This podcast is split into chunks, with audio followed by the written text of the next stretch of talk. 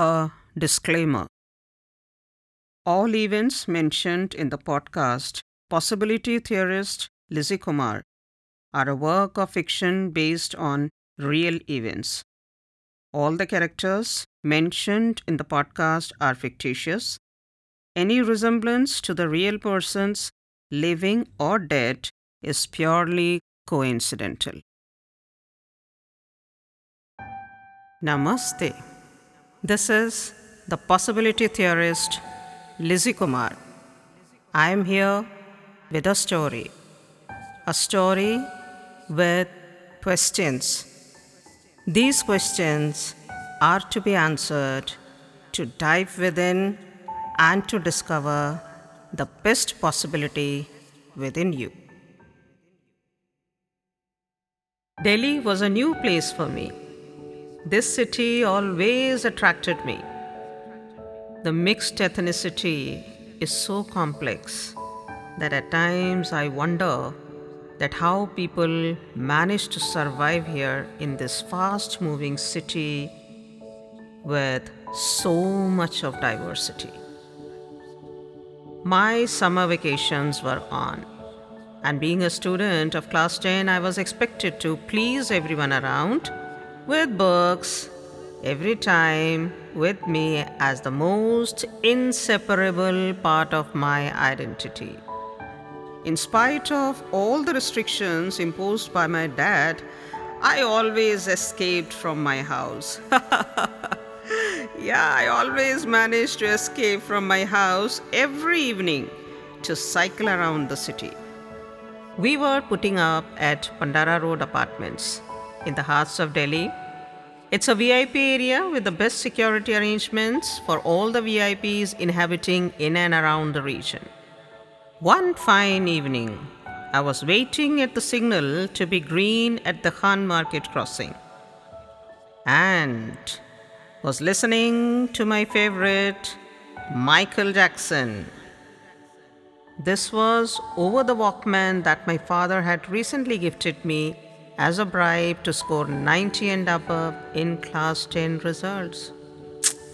And you know, still the parents do the same. They can bribe their children with anything to get the best. Best in terms of 90 and above. and I was totally lost in my thoughts. Suddenly, I found a little creature appearing from the pavement holding a Hindi newspaper in his right hand and shouting the headlines. He appeared like an alien for a worn out bag he was carrying, in which he had bunches of pens, packets of handkerchiefs, and flavored sugar lumps, and his own gamcha. Gamcha is a cotton towel. Every evening, as I cycled past, I used to watch him shouting the headlines of the newspaper in a mixed accent of Hindi and English. In due course of time, I got so used to of his voice that if he ever didn't appear, I used to wait for him at the crossing. We started sharing smiles. And one day, I asked him for a Hindi newspaper from his bag. And he was awestruck. Oh my god, Babuji, you mean to say that you know Hindi? I said, Yes, Hindi is my mother tongue. And the conversation continued. But Babuji, you look more like an English, he said shyly. How? I asked. You are so fair, and you ride such an expensive bicycle, he replied. Oh, my complexion. you know, my parents are from Garhwal, I replied. Okay, he responded. The signal changed and I pushed along with the traffic. The next day, again I found him there and he came running to me. Babuji, Babuji, yesterday you were talking something about what was that tongue of mother, mother tongue, what was that? Yeah, yeah, mother tongue. Yeah, yeah, what is mother tongue, Babuji? I answered. Mother tongue is the language we learn from birth. and it is a subject that I study in school also. I proudly replied. Subject? What's that? He again inquired. I got puzzled up because it wasn't an easy task to explain the meaning of subject to someone who has never been to school. Before I could utter anything, the lights changed and I had to push over. Next day again, I found him there at the crossing holding a Hindi newspaper. Handing over the paper to me, he again asked, What is the subject? yeah, now I could recognize his curiosity towards learning new words. So I started. It is something to study, you know. His eyes got widened. So I had to continue. Have you ever been to school? He lowered his head and said, No, Babuji. In a fraction of a second, he changed his expression and said proudly, But you know, I was this small when I started selling newspapers. He was pointing at the height of my cycle. I was shocked. How could a seven or eight year old kid could do such a strenuous job in the scorching summers and chilly winters of Delhi? That too, day in and day out? He could read my eyes. He smiled and said, You know, my mother used to come with me for a few months. Then, after that, I started selling it on my own. Besides the newspapers, I sell pens, sugar lumps, handkerchiefs too. Do you want to see them? And he was trying to pull out the things from his bag. I had to stop him. And Babuji, you know, handkerchiefs are seasonal. During winter season, I sell woolen hand gloves. Very proudly, he started exhibiting the treasure he carried in his worn out bag. As usual, the signal changed and I had to push over. While pushing over, I turned back and I shouted, Hey, hello, what's your name? He said something, I did not hear that. Next day, I climbed onto the pavement with my bicycle. I waited for him. After a couple of minutes, he appeared from the other side of the crossing. He was holding a rose in his hand. He smiled and waved. I too waved back. That innocent smile was so touching. It was so pious. It was so precious. There was something which was taking me to the world where I really wanted to be. I was craving for a friend. I wanted a friend, and I could see that coming to me, the universe was planning something. Rushing through the moving traffic, he managed to reach me. It was scary to watch him doing so. It was his field of expertise. Blushingly, he offered that rose to me and said, Will you be my friend, Babuji? Oh, oh my God, that was the most amazing moment of my life. Without wasting even a second, I extended my hand to him. I accepted the rose and shook hands with him.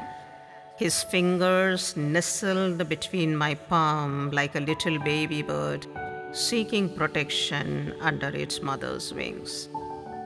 He was bubbling with happiness. The sunken eyes were sparkling with joy.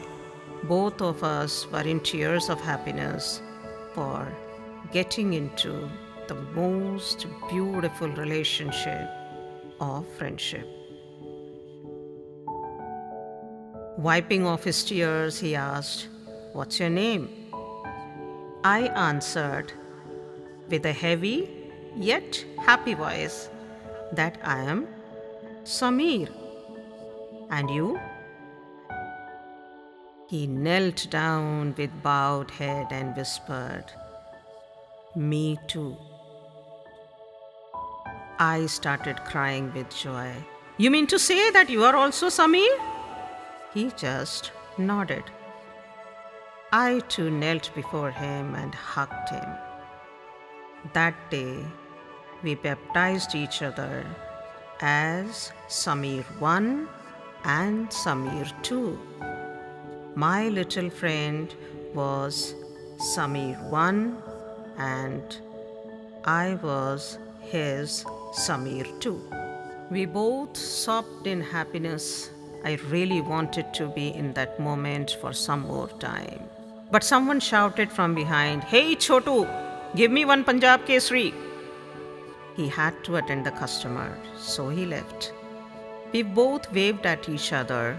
Tears rolled down my cheek, and I was bursting with joy for having a friend in this city of haste. On reaching home, I narrated everything to mom, but to my surprise, she didn't seem to be happy about it. She simply smiled and patted over my shoulder, and I wondered why. Next day, I did not take the bicycle. I preferred to walk because I had the plans to meet my friend and then go to a restaurant to celebrate this beautiful relationship of friendship. I really wanted to spend some quality time with my best friend. He came. But today the smile is missing. He was taking very small steps. I could feel that he was going through something very traumatic. That enthusiasm and charm on his face was missing. I hugged him, but he did not respond. My heartbeats raised, and I couldn't resist myself from asking, what happened, Samir one? I inquired. While wiping his tears, he pulled out a newspaper from his bag and gave it to me. Read the headlines, he whispered.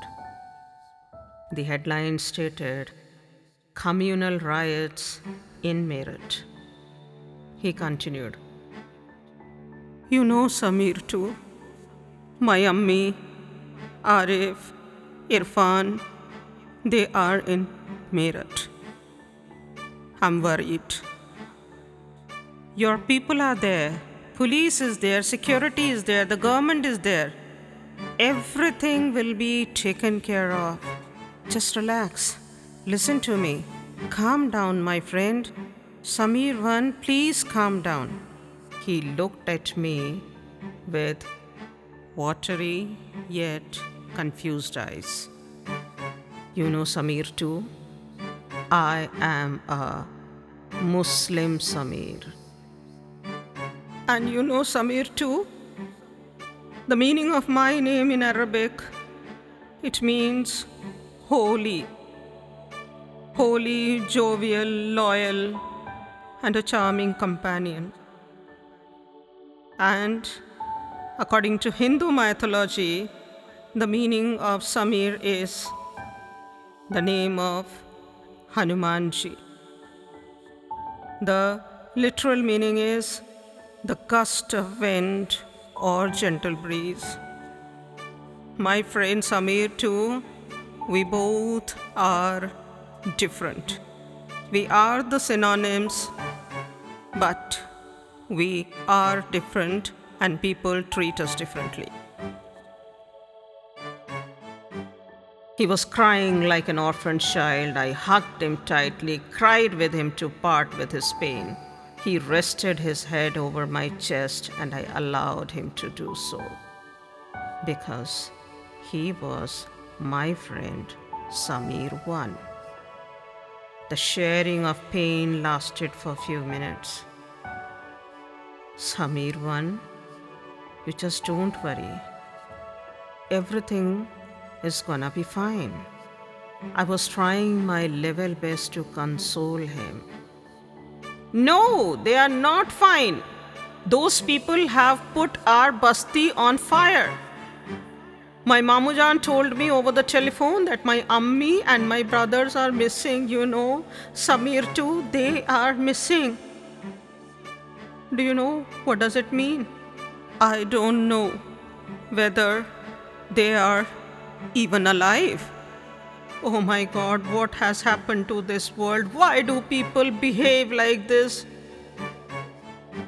My family is gone, my friend. I am an orphan now. No, no, no, no, you cannot be. You cannot be. Just calm down, Samirwan. You just calm down.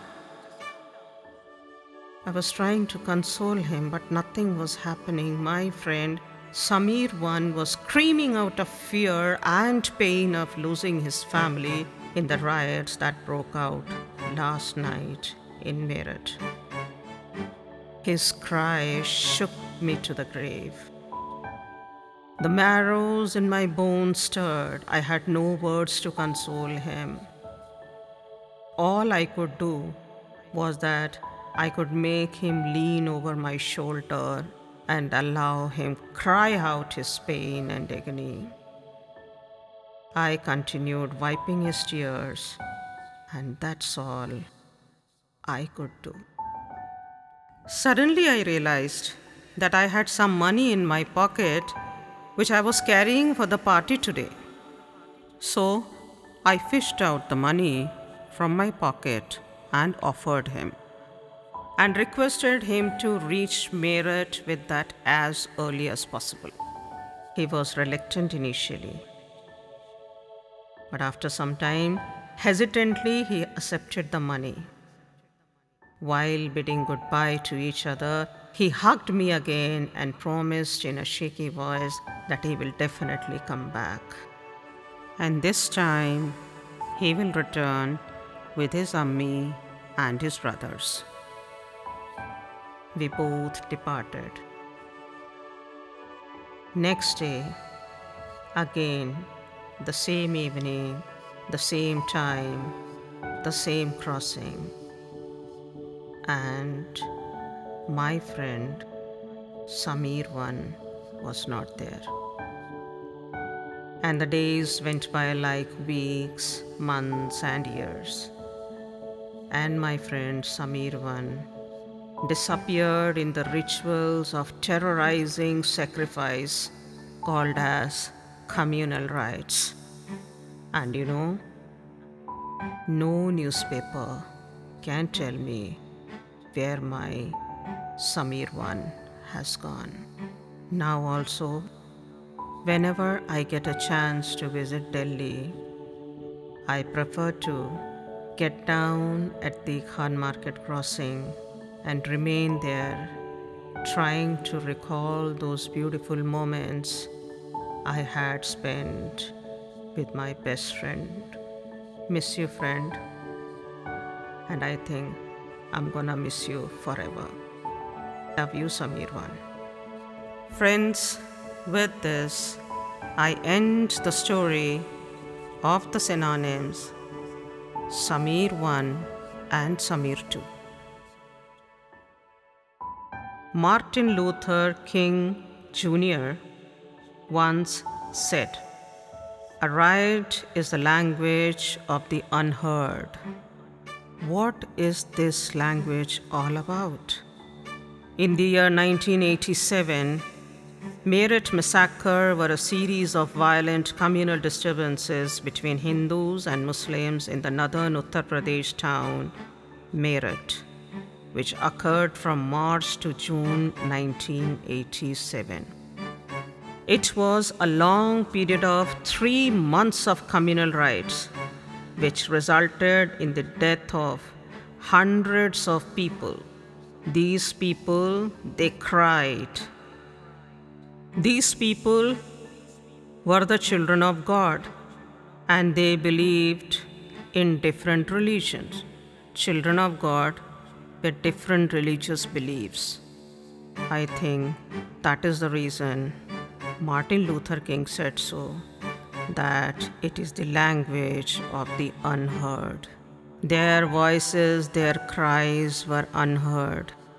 Nobody bothered to pay attention, to give their ears to their cry, to the pain, to the agony, to the suffering these people had gone through. Many went missing, and many were murdered. Let's look at the possibilities. How can we avoid such kind of situation in a community or in a society? So, the possibilities that I can look for are that first we have to eliminate the instigators and the provoking politicians. To our bad luck, we have elected few leaders, those who are very smart at giving out provoking speeches, guiding people or misguiding people to get into such kind of acts. Secondly, we can spread awareness.